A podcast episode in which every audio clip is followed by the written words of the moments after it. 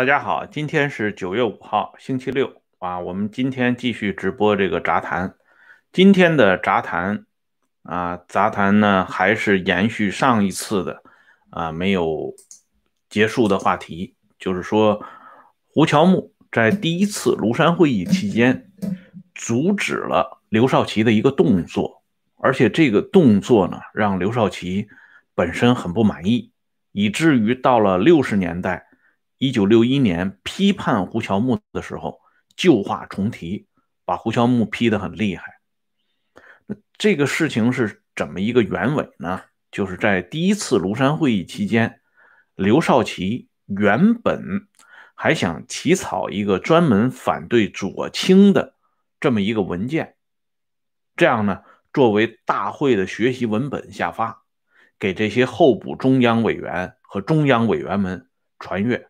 学习这件事情让胡乔木给阻止了，因为胡乔木毕竟是在领袖身边浸淫了多年，对领袖的一举一动、一些心思和脉搏，往往把握的比一般人要准确。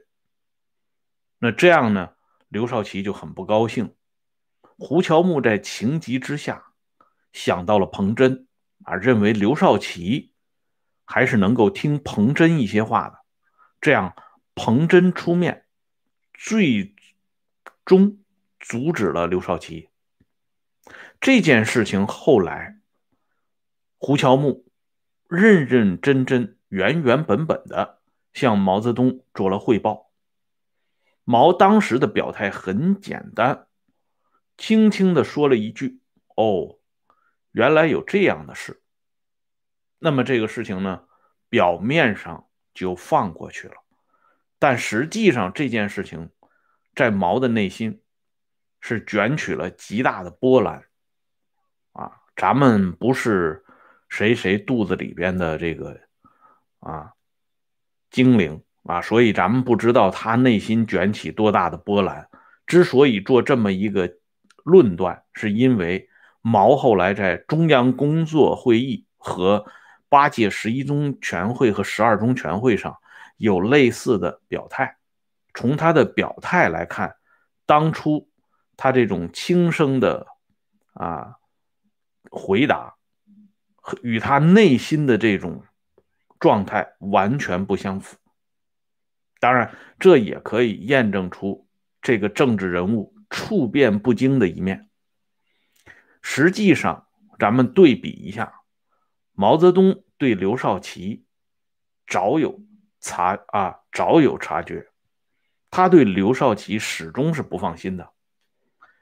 如果再把这两个人的性格呀、这个处事的方式和对一些重大问题采取的手段进行一下比较的话，可以得出个结论：毛刘。虽然在这个组织的本质上来讲是一样的，但是这两个人在很多地方是大相径庭的。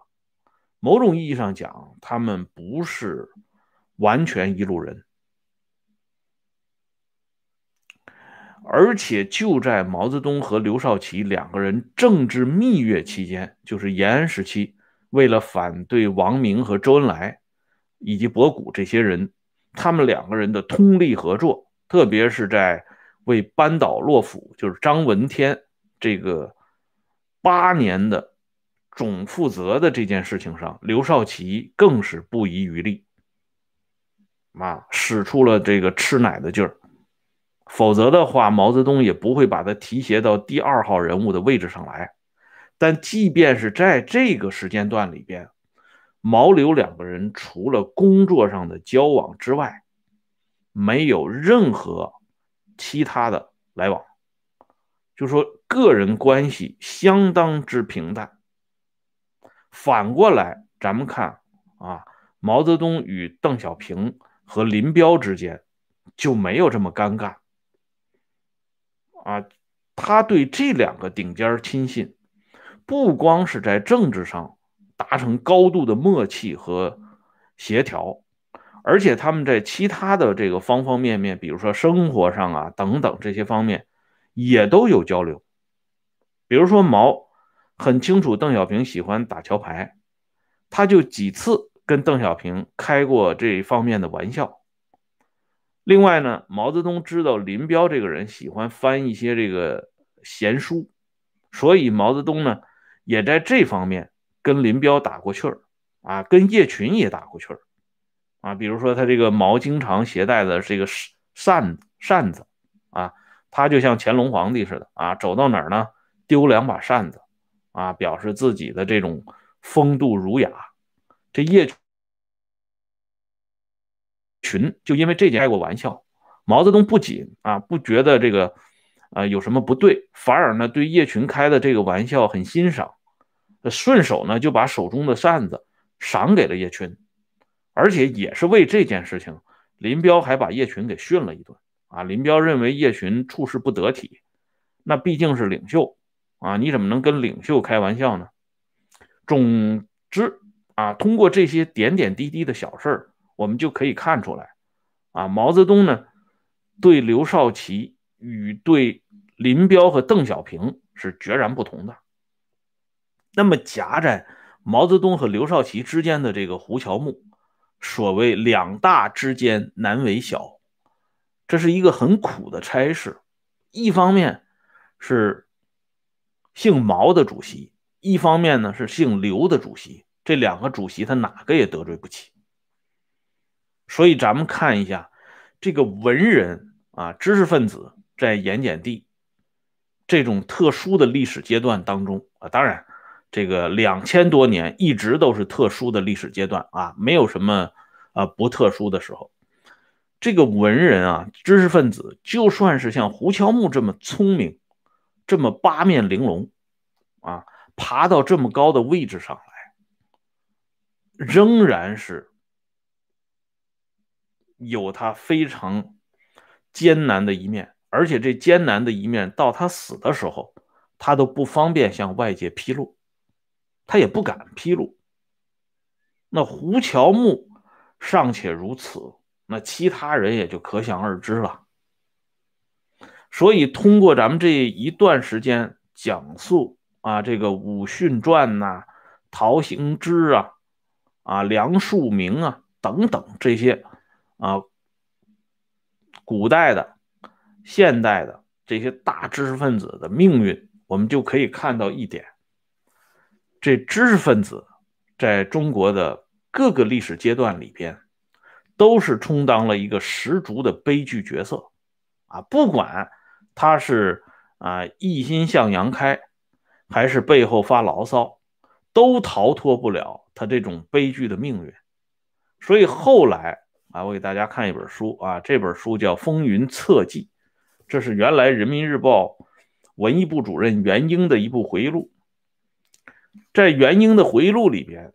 他向我们披露这这么一件事情，就是一九八零年二月，当时担任中共中央秘书长的胡耀邦，在全国剧本创作座谈会上做一个长篇讲话，讲到激动的时候，胡耀邦说了这么一句话，啊，他不仅站了起来，而且攥紧了拳头，他说：“我们的党要宣誓啊，要发誓。”坚决不允许对文艺作品妄加罪名、无限上纲，因而把作家、把知识分子打成反革命。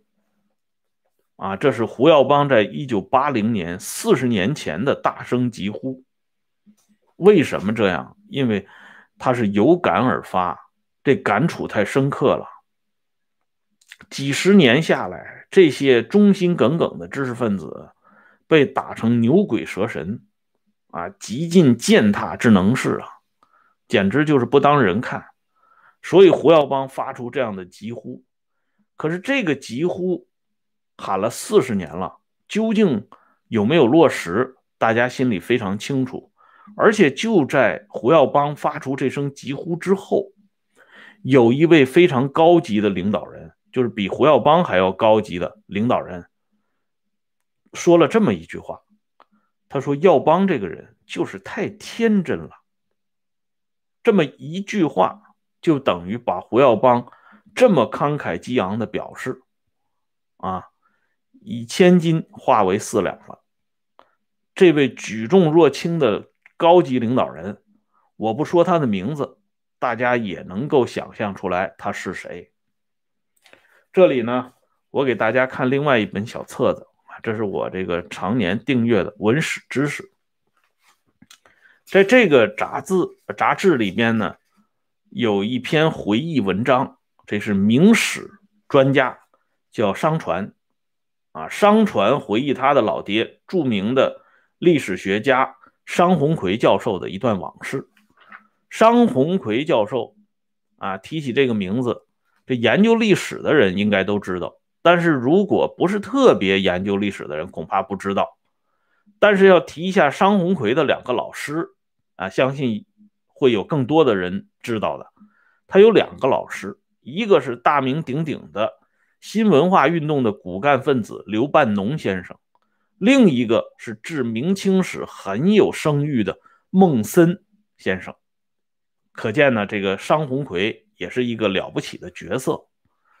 然而，这个人呢，在上个世纪七十年代，在那一段峥嵘岁月当中，被下放到江西鲤鱼洲五七干校，啊，知识分子那时候都给轰到这个乡下去。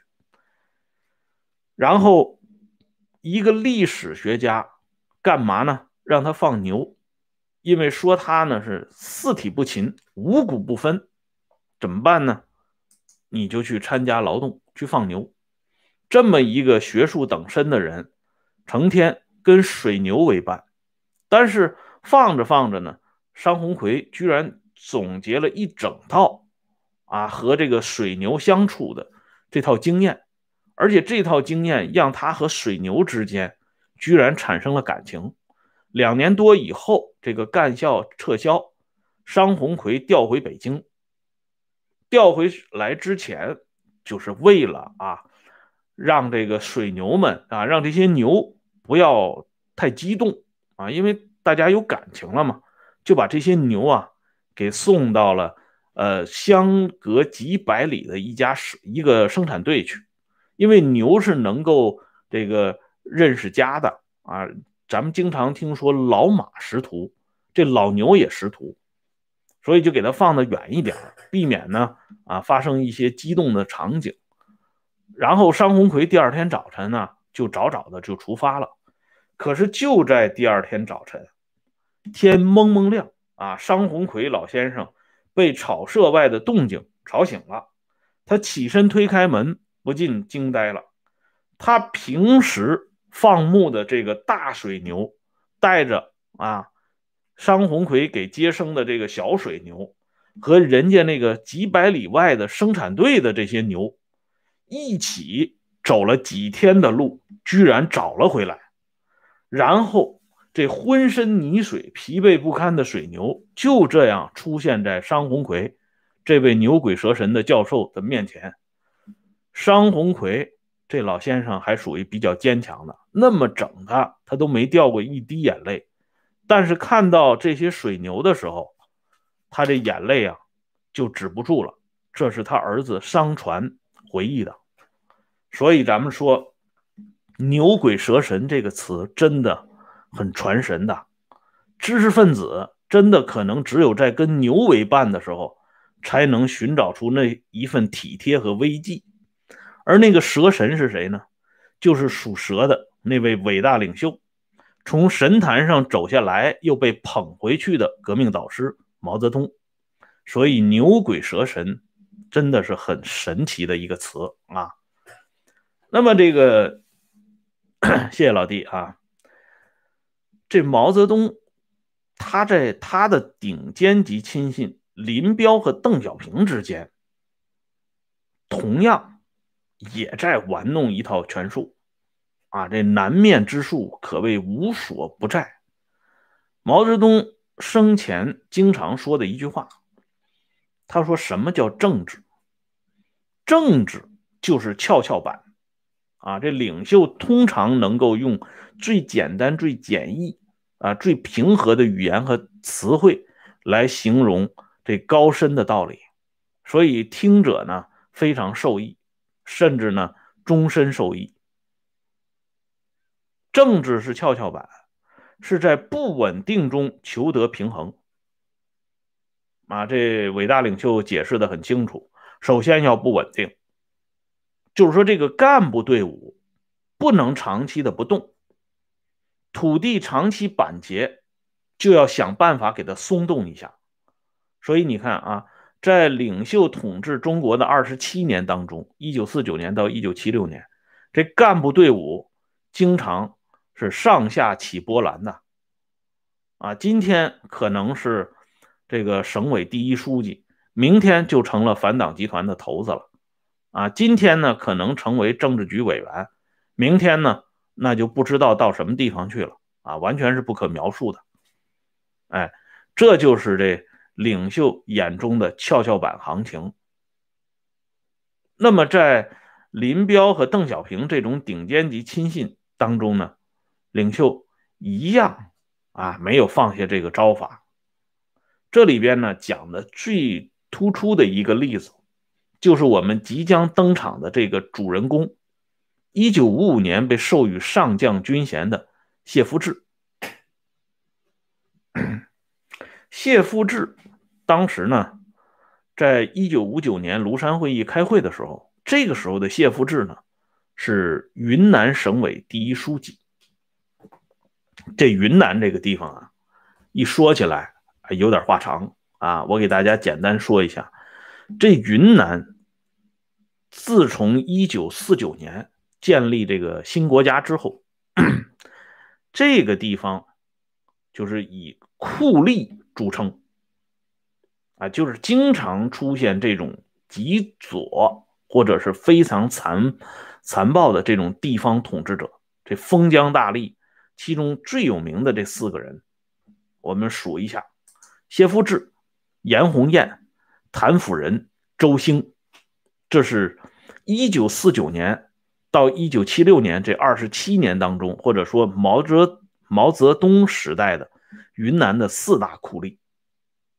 啊，当然，他这个整个省委班子里边兴风作浪的就绝不止这四个人。比如说，云南省委书记处书记周赤平，一九五五年被授予中将军衔，这个人是林彪的死党啊，是狗腿子。这个人在文化大革命前前后后折腾了很久的，搞死了很多人，啊，身上是有血债的。后来呢？